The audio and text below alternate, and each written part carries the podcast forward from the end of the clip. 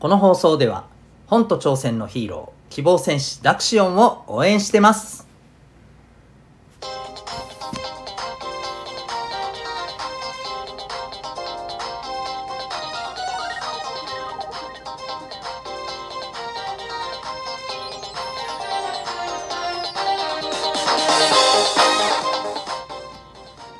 小中高生の皆さん日々行動してますか？あなたの才能と思いを唯一無二の能力へ親子キャリア教育コーチのデトさんでございます。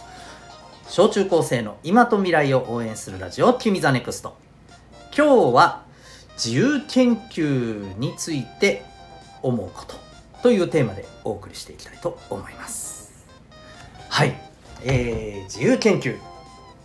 そう。小中高生の高校生はないかな。まあいいや、うん。えーまあ、学生の皆さんの夏休みをね、えー、夏休みの宿題としてまあ立ちはだかる。立ちはだかる。本当は立ちはだかっちゃいけないんだけどな。まあいいや、えー、そんなイメージが多分強いであろう自由研究ですね。うん。なんかこの間ねあのー、夏休みの宿題ってなんかどういうふうにやってるのかを調査した結果みたいなのがねなんか出てたんですけど意外や意外あのー、早めに終わらしてる人って結構いるんですね。素晴らしいというか、まあ、まあまあ宿題やることが素晴らしいっていうよりもあのうまいことやっていてねその後は楽しく夏休みエンジョイしたるぜおっしゃみたいなねえ、ところうまいことやっているっていう意味でああいいねっていう感じがします。私結構追い詰められ派だったんで。うん。でまああのー、その調査の中でえっ、ー、と夏休みの宿題で一番大変なものとかぱりあの親にね手伝ってもらってるものって何ですか？みたいな、えー、そんな質問でやっぱりねトップ2を占めたのがですねなんとなく予測つきません？自由研究と。はいそうです。読書感想文でございます。はい、先日から読むっていうねテーマにも関わっている読書感想文、うん、で、まあ、やっぱこの2つがねあのなかなか、うんね、やっぱり時間かかったり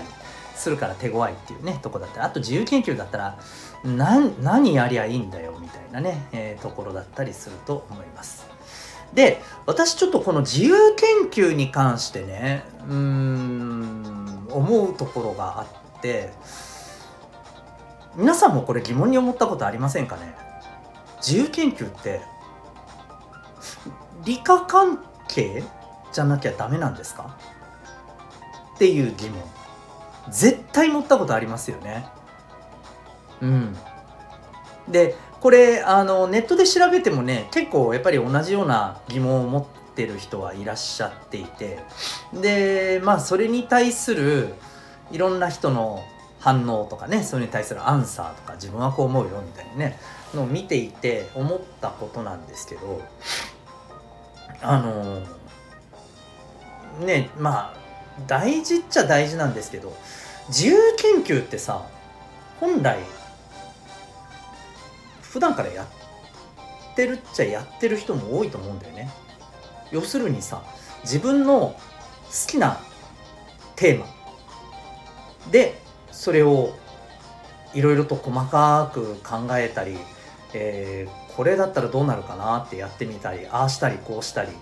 ね、考えながら、えー、掘り下げていってみるみたいなのが僕は自由研究だと思ってるんですよね。そう考えたら普段から何かに興味持ってねえーと、細かく調べたりさうん何だったら自分で、えー、いろいろ行動したりしている人なんかはもう普段から自由研究やってますみたいな感じじゃないですか。でそれって必ずしも理科である必要ってないと思うんですよね。なんか歴史関係とかでもいいでしょうし、えー、身の回りのね街のこととかでもいいでしょうし。うーんまあそれこそ漫画が好きでね、えー、漫画についてあれこれ、えー、考えてみたりとかね、うん、最近だったら、え SNS のねツイッターではどうしてこういうのがトレンドによく上がるのかみたいなのを研究してもいいと思うんですよね。うん、もういろいろあの自由ですからネタはいっぱいあるし理科に限った話ではないと思ってるんですけど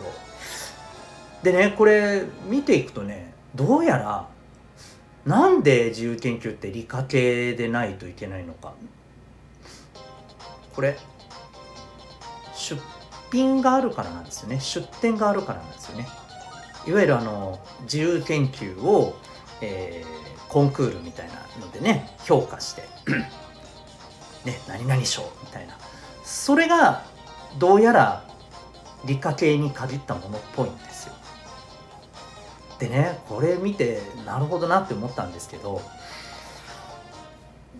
皆さんはさ自分の好きなことを深くね、えー、いろいろこう 掘り下げてさ調べていったりそれを知ろうとしていったり興味をね興味関心があって、えー、やってることってさ誰かに評価してもらうためにやってんの？違いますよね。あくまで自分が好きだからやってると思うんですよね。で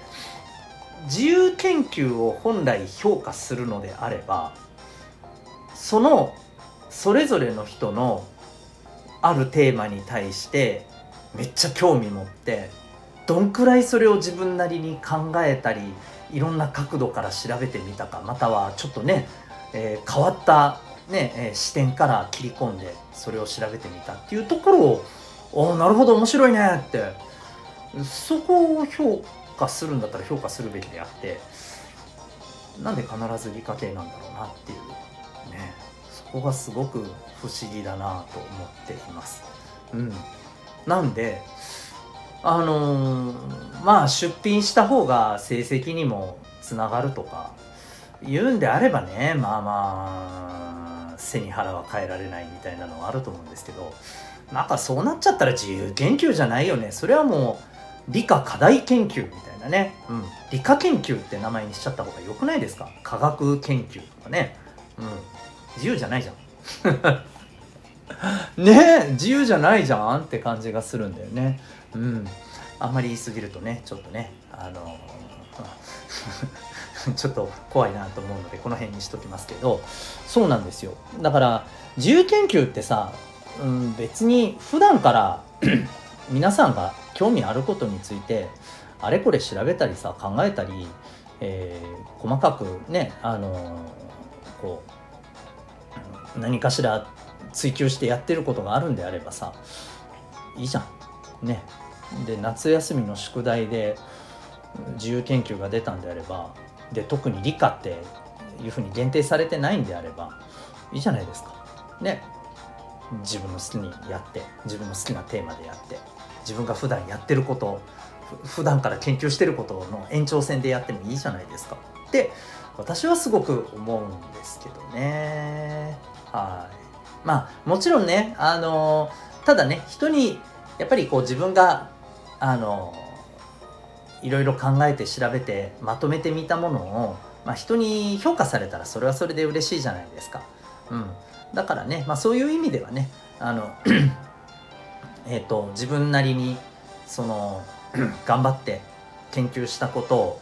評価されることが楽しいなね賞をもらって嬉しいなそそれを目指したいなっていうんであればねもちろんそれはそれでいいと思うんですけど。うん。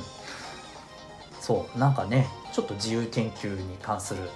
うんなんだろう素朴な疑問というかね、うん。えー、皆さんもきっと感じたであろう疑問をちょっとここでね、はい、呈してみました。皆さんはどうお思いでしょうか。まあ何にせよこの夏休み自由研究がもし課題としてね出されてるんであればですね、まあ、これを機にこういうことを考えてみてもいいんじゃないかなと思います。私は断然自由にやったれー派でございます。というわけで今日は、えー、自由研究について思ったこと。そんなテーマでお送りいたしました。最後にお知らせでございます。私が運営しているオンラインのコミュニティ、えー、小中高生のためのオンラインのコミュニティ民学というのがございます。興味がある方はウェブサイトへのリンク貼ってますのでご覧になってみてください。Zoom と Discord の2つを使って参加できるコミュニティでございます。えー、ももしですねちょっとこうなんかいろいろ聞いてみたいなと思った方はですねこのウェブサイトから、えー、あの質問とか問い合わせのね、えー、フォームもありますのでね、えー、もう本当に素朴に思ったことをですね、あの聞いてみたいことありましたら、ぜひご遠慮なくメッセージください。それでは今日も最後までお聴きいただきありがとうございました。あなたは今日、どんな行動を起こしますか？それではまた明日、学び大きい一日を